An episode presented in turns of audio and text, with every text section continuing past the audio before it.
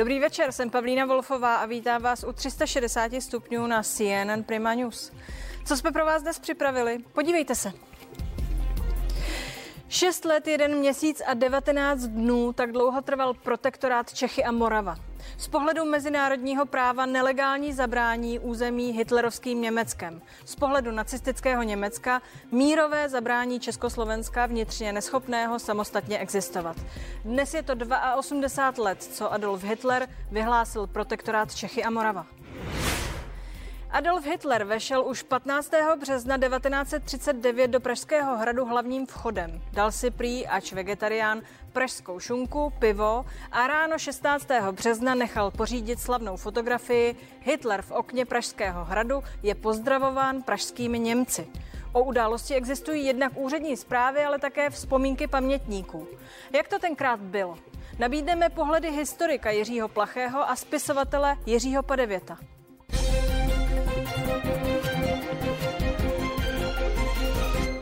Špatné počasí, hrozivě vypadající němečtí vojáci v ulicích. Tak vypadala středa 15. března roku 1939, předvečer vyhlášení protektorátu. Byl to den, kdy si Německo vzalo po sudetech i zbytek Československa. Zdeňku Koukalovi bylo v březnu roku 1939 sedm let. V prvních chvílích nechápal, co se děje. Když jsme vyšli ze školy, čekali na nás, a vím, že všechny maminky plakali a všechny otcové taky a potom už jsme viděli, že po Valcovském náměstí tahnou Němci. Jo?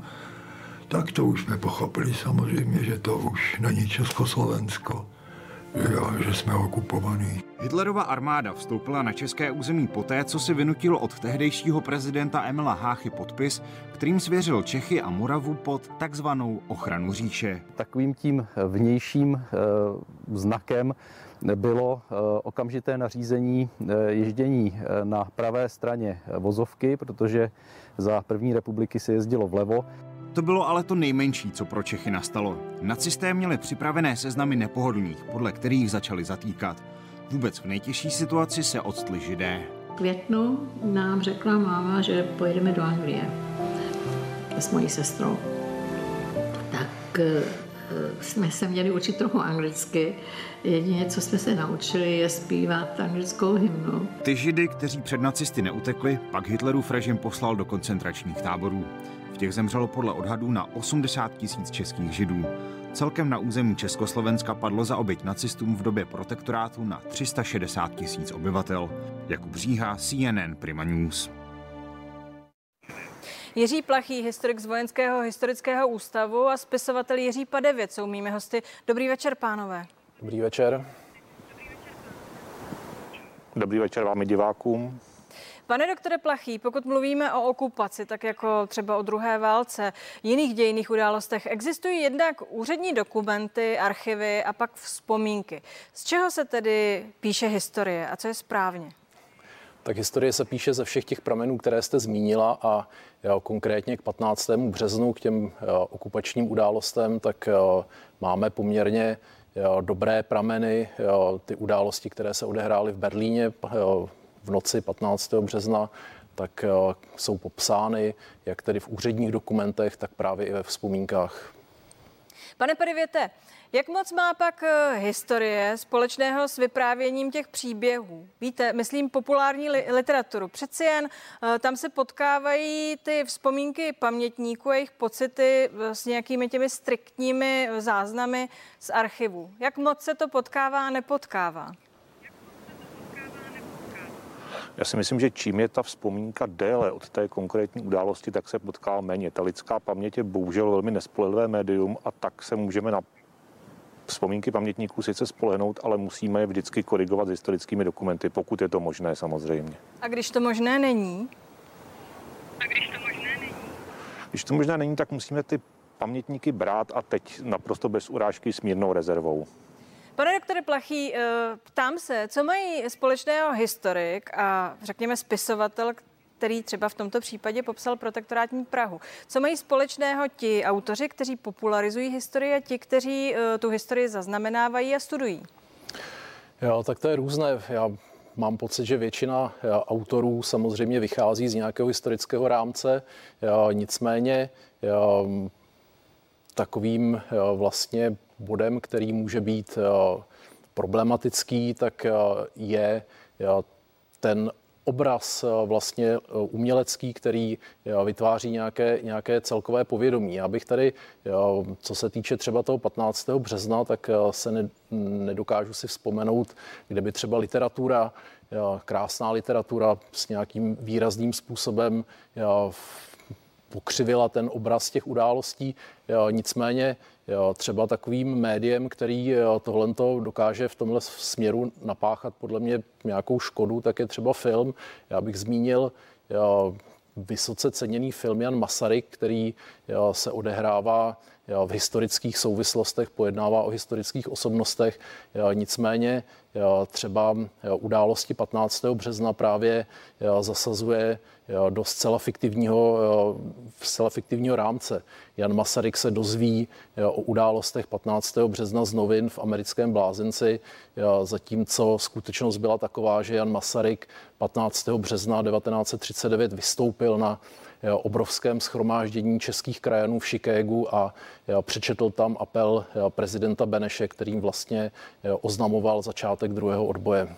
No a tak jsem se vlastně chtěla ptát, jak moc si vzájemně komplikují život historikové a umělci. Vy jste naznačil, že tohle třeba je věc, která se přímo týká toho tématu, o němž tu dnes hovoříme, totiž vyhlášení protektorátu Čechy a Morava. Jak moc, pane Padevěte, si komplikujete život? Myslím tím historici a umělci.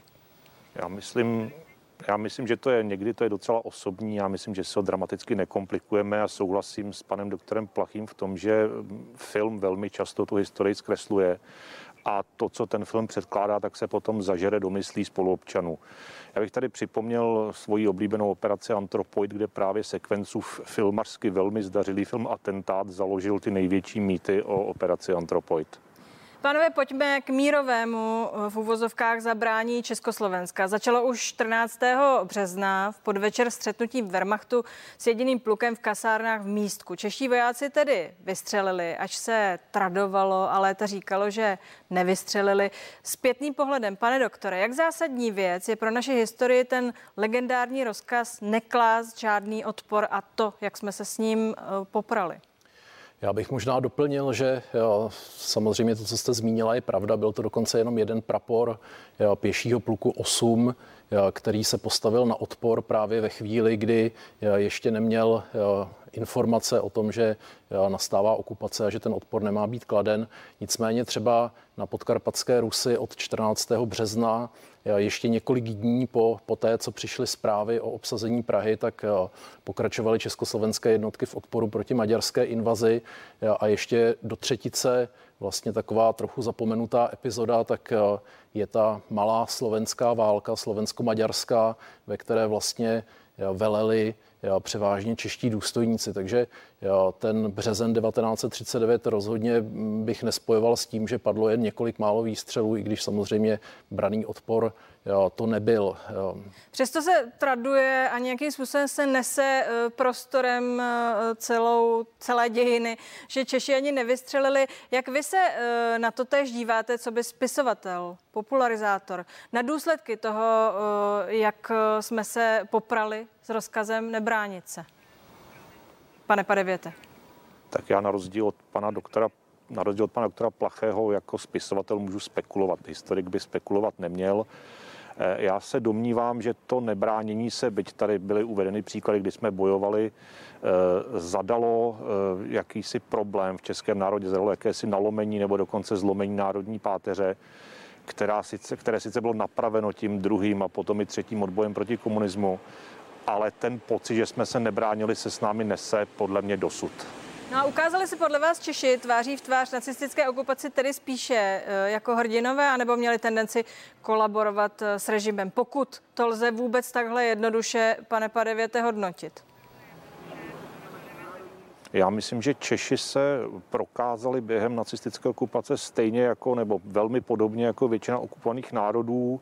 Byla tady určitá část lidí, kteří ochotně šli do odboje, kteří vytvářeli odbojové skupiny, později partizánské skupiny, kteří za to zaplatili životem, někdy za to zaplatili i jejich rodiny. Byla tady část obyvatel, kteří už od toho 15. možná dokonce 14. března bezostyšně, kapi, bezostyšně kolaborovali s nacisty, různí fašisté, vlajkaři a podobná spodina. A byli tady občané, kteří dál spokojeně žili, nebo spokojeně, kteří dál žili své životy a prostě se snažili přežít. Pane doktore, lze to vůbec takhle jednoznačně hodnotit? Já, tak já myslím, že to, co řekl pan Padevět není jednoznačné, tam samozřejmě zmínil všechny ty varianty, které, které nastaly. Nicméně myslím si, že ještě bych doplnil ten vlastně to celoevropské srovnání. Já se domnívám, že my se rozhodně nemáme za co stydět, když srovnám třeba situaci s okupovaným Dánskem. Tam začal nějaký zaznamenatelný odboj teprve dva roky po okupaci na konci roku 1942. V celé obrovské imperiální francouzské armádě se našel jediný vyšší důstojník, který po kapitulaci Francie zahájil odboj s tisícovkou vojáků, z níž naprosta většina byli příslušníci cizinecké legie. A Tady na druhou stranu České země, kde začal odboj v podstatě ještě v průběhu těch březnových dní a během několika měsíců se podařilo vybudovat v podstatě ilegální armádu, která ve chvíli, kdyby se ta válka vyvíjela nějakým jiným způsobem v září 1939, mohla velmi, velmi úspěšně zasáhnout do nějakých válečných operací. Pane Padevěte, jak snesitelný nebo nesnesitelný byl denní život v protektorátu? No to zase strašně záleží, jak pro koho, protože pokud, eh, pokud jste jaksi ne, neprovokovala režim, to, což platí pro všechny totalitní režimy, tak i přes to materiální strádání, které bylo čím dál tím samozřejmě horší ke konci války, tak se to dalo přežít. Pokud jste byla eh, příslušnicí nějakého etnika, jako třeba židovského nebo romského, které nacisté rozli vyvraždit, tak ten život samozřejmě byl nesnesitelný a velmi často končil smrtí v nacistických plynových komorách. Pane doktore, zkoum... těžko ano. můžeme říct, že ten život byl takový nebo takový. Pane doktore, zkoumáme dost eh, tuhle dobu, tohle období. Třeba zrovna ve srovnání s tím, jak ji zkoumají eh, zpětně Němci. Lze je nějak schrnout a vyhodnotit a sdělujeme z ní to podstatné? Tak já se obávám, že to je velmi těžké. Samozřejmě válka se nám každým rokem vzdaluje, odcházejí pamětníci, my jsme patříme třeba ještě ke generaci, která byla s tou válkou mnohem více spjata, naši rodiče, prarodiče ji zažili a že ten odchod lidí z blízkého okolí nebo z těch, který člověk zná, tak samozřejmě je nějakým způsobem prvkem té, toho postupného zapomínání. Myslím si, že v tu chvíli je samozřejmě prostor pro historiky, nicméně to zkoumání druhé světové války jedním, jednou větou asi zhodnotit nelze. Naše historiografie věnuje druhé světové válce tradičně velkou pozornost, nicméně samozřejmě zůstává řada bílých témat a řada míst, které ještě bychom zdokumentovat měli. Emanuel Hácha, figura uchopovaná eh, českými literáty, firma, filmaři, symbol zrady, kontroverze. Eh, co pro vás znamená to jméno, pane Padevěte? Pro mě jméno Emila Háchy znamená mm, téměř antickou, téměř antickou tragédii. Je to muž, který se do své funkce rozhodně nedral, muž, který na sebe vzal to břímě, které na sebe nikdo jiný vzít nechtěl a který už nejméně od roku 1943 v podstatě nevěděl, co se okolo něj děje a byl jenom nemocnou loutkou v rukou nacistů. Byl to muž, který e, asi mohl v klidu těsně po válce zemřít na zámku v Lánech, být třeba pod nějakou ostrahou, ale který byl i přes svůj velmi těžký zdravotní stav e, uvězněn v pankrátské věznici a tam zemřel. Pane doktore, e, řekl byste to tež o prezidentu Háchovi? Jo podstatě asi ano. Samozřejmě prezident Hácha je tragická postava. Osobně slušný, nesmírně slušný člověk, vzdělaný, který na sebe vzal v tu nejtěžší chvíli to břímě, které skutečně jako břímě pocitoval. No a to je ta otázka, protože e, málo se ví například o tom, že právě prezident Hácha údajně před neslavným předáním českého nároka národa do rukou vůdce německé říše prodělal údajně tedy srdeční příhodu. Je, je to tak? Jo. Přímo na tom jednání. A uh, ten osud jako by byl rámován tím, že jak jste oba řekli, to byl vzdělaný člověk, právník a vlastně se mu připisuje jistý druh naivity, že nevěděl, že jedná z gangstry a věřil tomu, co tam bylo řečeno. Pane doktore. Já si myslím, že Emil Hácha to velmi dobře věděl, nicméně já, připomněl bych, že už tuším v únoru 1939 jeho osobní lékař sdělil předsedovi vlády Rudolfu Beranovi, že pan prezident není ve stavu, kdyby byl schopen rozhodovat nějaké zásadnější věci. Beran mu na to údajně tenkrát odpověděl, že pan prezident se nedostane do situace, ve které by tyto zásadní věci rozhodoval. A do toho vlastně přišel ten, ta noc toho 15. března, kdy Hácha odjížděl do Berlína s tím, že se bude jednat o nějakém novém státoprávním postavení českých zemí po vyhlášení slovenské nezávislosti a byl tam postaven před variantu, kterou v podstatě nečekal a to byla vojenská okupace, která měla být spuštěna během několika hodin. Tedy kdybyste mm, ho měl ohodnotit, eh, byl to eh, nešťastný hrdina nebo záporný hrdina? jo, já bych se asi a pokud bych se měl eh, vybrat mezi těmito dvěma variantami, samozřejmě historie je vždycky eh, trošku složitější, tak eh, to byl nešťastný hrdina. Musíme brát v potaz, že samozřejmě o osudu Československa se nerozhodovalo 15. března v Berlíně. O osudu Československa rozhodl už někdy na podzim 1938 Adolf Hitler tím, že Československo, nebo tedy ta rest, rest Čecha, jak to označoval, že bude zlikvidována. A to, co se odehrávalo potom, to už bylo vlastně jenom nějaké naplnění těch, těch jeho představ. I pro vás jako pro literáta, pane Padevěte, je to nešťastný hrdina? Pro mě je to skutečně tragická postava. Já bych tady připomněl na něco, na co se strašně zapomíná. My si každý 17. listopad připomínáme utrpení studentů zavření vysokých škol nacisty v roce 1939, ale nikdy si nepřipomínáme, nebo velmi málo, že to byl právě Emil Hacha, kdo svým nátlakem nebo svými prozbami na německou stranu eh, podařilo se mu prostě velkou řadu těch studentů z nacistických koncentračních táborů vyreklamovat. Oni se potom vrátili domů. A tohle je třeba věc, kterou si myslím, že bychom Emilu Háchovi měli přičíst rozhodně k dobru. Nicméně, co se týče eh, toho data, o němž tady dnes mluvíme, vyhlášení protektorátu, eh, pak to byl ten, kdo prohrál a byli tu vítězové. V tu chvíli Adolf Hitler, schlížející z okna Pražského hradu. Jak zásadní, eh, pane Padevěte, je to z vašeho hlediska pro naši historii? Myslím teď ten konkrétní snímek. Jak důležitý je pro dnešek? Myslím, že ten snímek je velmi symbolický, dostal se dokonce na poštovní známku. Eh, pro mě ten 15. březen 1939 samozřejmě patří mezi nejtragičtější data v našich moderních dějinách.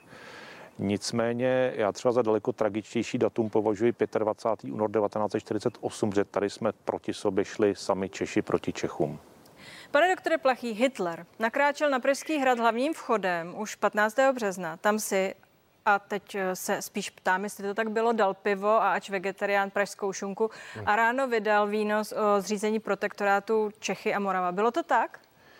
Jo, v podstatě jo, traduje se to, jo, nevím do jaké míry jo, Adolf Hitler skutečně jo, ten svůj jo, vegetariánský světový názor v toho 15. března porušil. Jo, nicméně ano, tak, tak se to povídá. Uh, jak Hitler v tu chvíli eh, podle vás působil? Myslím tím, jestli mm, ta jeho role, kterou v tu chvíli hrál, kdy mával z okna údajně českým Němcům, eh, byla mm, pro něj nějak zásadní. Jestli změnila bych věcí především u něj doma, protože ten snímek, o němž mluvil pan Padevět, že byl i na známce, pak vyšel na titulních eh, stránkách německých časopisů pro utvrzení té síly Německa. Tak samozřejmě pro Adolfa Hitlera to byl den triumfu. On dokonce pozdržel nebo nechal pozdržet vlak s vracejícím se prezidentem Háchou tak, aby v Praze byl dřív než on, aby symbolicky ukázal, kdo je teď na Pražském hradě pánem. Takže bez pochyby to byl velmi významný triumf pro něj a Jo. Pardon, také se traduje, že Hácha, když pak šel na Hračany, tak šel bočním vchodem, zatímco Hitler nakráčel na Pražský hrad eh, hlavním vchodem. Jsou tohle právě jenom ty historky, které ilustrují to naše podrobení, anebo je to všechno pravda, historická pravda? Myslím, že eh, v celku nezáleželo na tom, kdo jakým vchodem šel. Bylo, bylo jasné, kdo vlastně v Praze je toho 15. března pánem a Hitler si velmi, protože měl cit pro jo, eh, kompozici, byl, jo, jak, jak víme, byl uznaným umělcem, takže si velmi jo, tyhle ty symboly využív, jo, velmi užíval. Využíval je a užíval si jich. Přesně tak, pane Padevěte, vnímáte to také symbolicky, tady tuhle tu vlastně drobnost v celém tém tom příběhu? Já to vnímám jednak symbolicky jako celé snahu o co největší pokoření obyvatel Čech a Moravy, ale taky to vnímám jako, přestože to proběhlo téměř bez výstřelu, jako vojenské vítězství Třetí říše, protože nacistický Wehrmacht se eh, v Čechách a na Moravě velmi dobře dozbrojil a československé tanky byly použity jak ve francouzské, tak dokonce ještě v roce 1941 potom v kampani proti Sovětskému svazu. Kdo byli podle vás ti, eh, kteří mávali a Hitlera vítali z Hračanského náměstí, mu mávali do toho okna. Byli to tedy čeští Němci? Jo, bez pochyby to byli čeští Němci. Myslím, že Čechů mezi nimi, pokud tam byli, tak jich bylo velmi pomálu. Jak tady už pan Padevět zmínil, vlastně 15. březen přivítala jenom ta efemérní česká pravice, vlajka a další některé fašistické organizace, které předpokládaly, že konečně přichází jejich doba a dostanou po okupaci nějaký svůj díl té pochybné toho podí, svůj pochybný podíl na moci. Já, takže já, myslím si, že z 99% na těch chodnících vítali praští Němci, kterých bylo tenkrát něco okolo 50 tisíc, takže to nebyla nějaká zanedbatelná menšina. Vy jste chtěl něco říct? Já jsem vás eh, oslovila. Pane Padevěte, máte slovo? Já jsem chtěl říct, eh, doplnit vlastně pana doktora Plachého, že ti čeští fašisté, vlajkaři, akce národní obnovy už 15. března nelenili a v Rudolfinu se sešel takzvaný Český národní svatováclavský výbor, kde už si ti fašisté rozdávali pomalu ministerská křesla, nicméně naštěstí, a zase naštěstí vracíme se k Emlu Háchovi, eh, bylo jim jasně asi o den či o dva dny později naznačeno nebo sděleno, že nemají vůbec žádnou šanci na převzetí jakékoliv kolaborantské vlády. No a poslední věc, pane doktore, ale pojďme si připomenout, že ještě 15.3. byli v Praze lidé v ulicích, kteří proti tomu protestovali. Alespoň takové jsou informace, že šel dav asi 500 lidí po Václavském náměstí, který uh, už uh, nacisté rozehnali, že se uh, děli nepokoje uh, na národní třídě, ale už to byly jen takové uh, drobné nepokoje. Je to tak? Jo, to samozřejmě, ta situace v Praze byla velmi, velmi vzrušená, jak tedy vlastně i jak už jsme o tom mluvili, ta krajní pravice se začala schlukovat a začala nějakým způsobem se pokoušela v ulicích působit, tak eh, proti eh, ní vlastně zasahovala eh, česká policie. DAV se slukoval, čekal na příjezd okupantů. Jsou známé ty fotografie, kdy vlastně DAV hrozí těm německým, německým vojákům, kteří nezúčastněně projíždějí těmi ulicemi. Takže ta atmosféra byla velmi vzrušená a nicméně toho 15. března nějaké vlastně větší velké protesty, které by byly třeba srovnatelné s tím, co se tady dělo potom 28. října 1939 nebo po pohřbu Jana Opletala, tak vlastně nebyly. Pánové, zůstaňte s námi. Podíváme se dál. Víc než 6 let v protektorátu Čechy a Morava znamenalo víc než 6 let života v teroru německé okupační zprávy. Jaké ty roky tedy byly? Co z nich zbylo? Pokračujeme už za chvíli.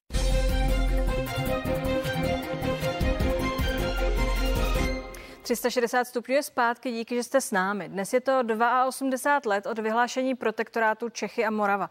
A historik Jiří Plachý a spisovatel Jiří Padevět jsou mými hosty. Pane doktore Plachý, eh, chtěla bych se ještě podívat na okupaci od jinut. Třeba rok 39 eh, na silnicích. Postupující německá vojska údajně přijížděla a jezdila dál vpravo, my vlevo. Tahle zdánlivě nedůležitá eh, maličkost se změnila ze dne na den? V podstatě ano, nicméně je třeba zmínit, že v Československu se ta změna připravovala již hodně dlouhou dobu, takže dříve nebo později by přišla, nicméně okupace ji výrazně urychlila a vlastně odbourala všechny ty diskuze, které se od ní, okolo ní vedly, protože v Německu se jezdilo po druhé straně. Tedy vážně si to představujeme tak, že jeli ti Němci vpravo a proti jeli, ním jeli jezdila auta? Tak to bylo? Jeli v protisměru a kdybych to chtěl trochu odlehčit, tak řeknu, že měli absolutní přednost. Pane Padevěte, téma samo pro sebe je protektorátní kinematografie, využití a zneužití eh, české kinematografie a jejich tvůrců k propagandě. Tam se napsala řada velkých a tragických příběhů, ať už herců, tvůrců. Eh, dá se o tom říct něco, eh, co je bude jednoduše pochopitelného pro ty, kteří třeba nevědí, co se tenkrát dělo? Dá se o tom určitě říct, že eh, kinematografie byla podobně jako v každém státu, který má sklony k totalitarismu nebo který dokonce je totalitární, tak byla zneužívána k tomu, a ne tak propagandě, ale k vytváření dojmu, že takhle je to vlastně normální. Ta česká protektorátní kinematografie většinou natáčela eh, veselo hry, konverzační, nenáročné filmy nebo nějaká dramata, která se netýkala té doby, bylo tady asi dva filmy, v kterých, v kterých se objevily nějaké antisemické scény a nacisté velmi tlačili na to, aby byl natočen velkofilm Svatý Václav, kterého měl hrát Karel Heger. A čeští filmaři to natáčení tak dlouho zdržovali a sabotovali, až nakonec ten film natočen nikdy nebyl. Svatý Václav samozřejmě měl ukázat, že české země od patří k velkoněmecké nebo k německé říši. Pane doktore, nicméně spousta herců, tvůrců eh, se s tím eh, německým režimem eh, zapletla a potom za to tvrdě zaplatili. Je to tak?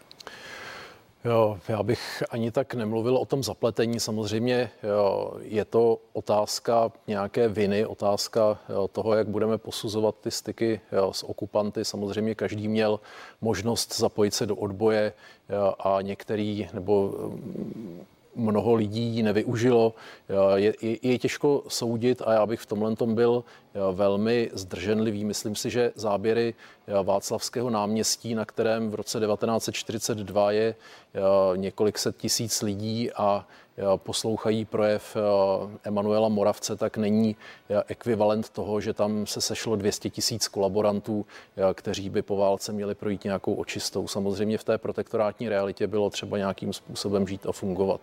Pojďme se podívat eh, eh, na osobu Adolfa Hitlera zase z jiného úhlu pohledu. Jak se, co by historik, pane doktore, díváte na ty dražby eh, věcí, které po Hitlerovi zůstaly? Já jsem se dívala na úplně neuvěřitelné ceny pár ponožek za 21 tisíc dolarů, nějakých 440 tisíc korun, ložní prádlo 3 tisíce dolarů. Hitlerův telefon se prodal za více než 6 milionů korun o Mercedesu, který koupil v roce 2009 neznámý ruský miliardář za 7 milionů dolarů, ani uh, nemluvím. Jak se na to díváte?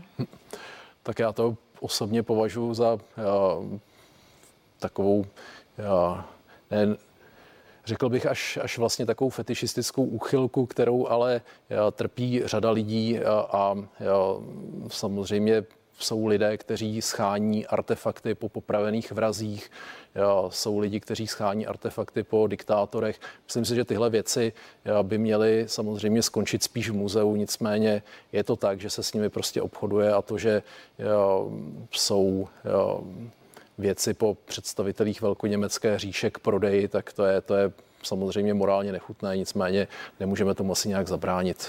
Jak vy se do to díváte, pane Padevěte, na to, eh, co po Hitlerovi zbylo, eh, že je o to zájem, ve velkých aučních síních se eh, ty věci prodávají?